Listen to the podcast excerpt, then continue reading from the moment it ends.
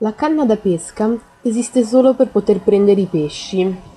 Una volta che hai preso il pesce, te la puoi dimenticare. La trappola per il coniglio esiste solo per prendere i conigli. Una volta che hai preso il coniglio, te la puoi dimenticare. Le parole esistono solo per il loro significato. Una volta che hai catturato il significato, te le puoi dimenticare.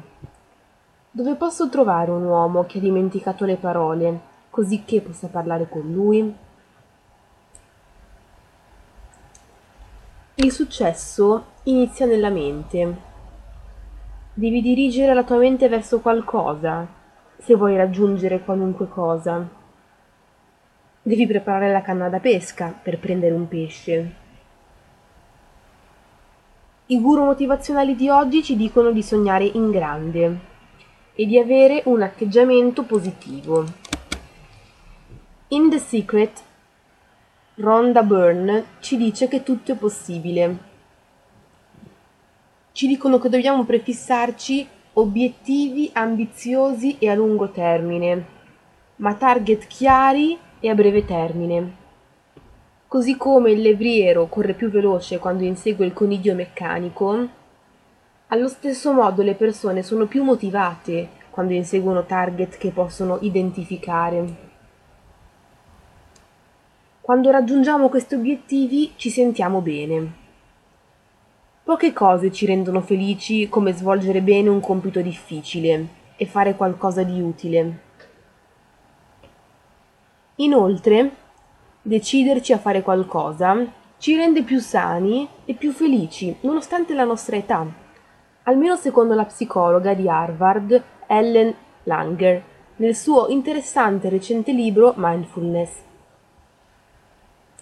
Langer ci parla del pericolo che abbiamo di limitare le nostre opportunità tramite l'aderimento a concezioni preconcette.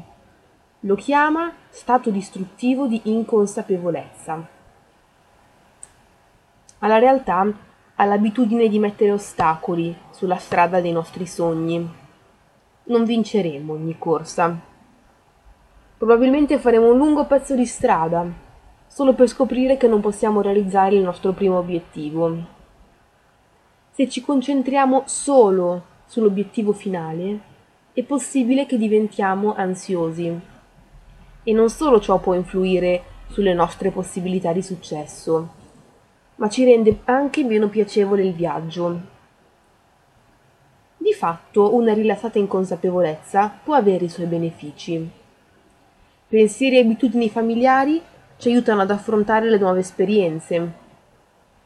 Non è pratico dover giudicare ogni nuova situazione da zero. Le idee preconcette sono confortanti e utili. Che sia al lavoro o mentre facciamo sport o quando impariamo una lingua, non possiamo costantemente avere ripensamenti su quel che abbiamo fatto. Ci dobbiamo fidare dei nostri istinti che nella maggior parte non sono istinti ma abitudini, il risultato di ripetizione ed esperienza. La vita è un lungo viaggio con molte deviazioni. Se siamo troppo concentrati ad inseguire il coniglio meccanico e preoccupati per i risultati a breve termine, rischiamo di perderci la gioia di ogni momento della nostra vita. Se ci rilassiamo, abbiamo più possibilità di continuare i nostri progetti e acquisire esperienza e conoscenze importanti per la nostra vita. Non dovremmo permettere a noi stessi di tirarci giù quando i nostri risultati non sono all'altezza dei nostri sogni. Dovremmo cercare di godere quello che facciamo. Ciò non significa esagerare la portata dei nostri risultati nel tentativo di affermare la nostra autostima Significa semplicemente essere soddisfatti con ciò che siamo e abbiamo. Dobbiamo unire la consapevolezza, a cui ci invitano i guru motivazionali, a un apprezzamento della vita che non implichi sforzo, ogni singolo giorno.